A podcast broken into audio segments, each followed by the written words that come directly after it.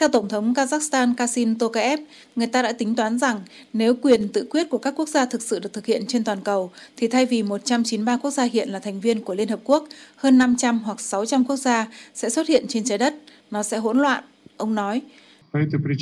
Vì lý do này, chúng tôi sẽ không công nhận Đài Loan, Kosovo, Nam Ossetia hay Abkhazia, Lugansk, Donetsk. Ông Tokayev cho rằng xã hội của chúng ta đang cởi mở. Sự trưởng thành của xã hội dân sự là điều hiển nhiên, nhiều ý kiến khác nhau được bày tỏ. Ông nhắc nhớ rằng luật quốc tế hiện đại là hiến trương Liên Hợp Quốc, nhưng hai nguyên tắc của Liên Hợp Quốc đã mâu thuẫn với nhau, sự toàn vẹn của nhà nước và quyền tự quyết của các quốc gia. Và ngay khi những nguyên tắc này mâu thuẫn với nhau, sẽ có những cách hiểu khác nhau.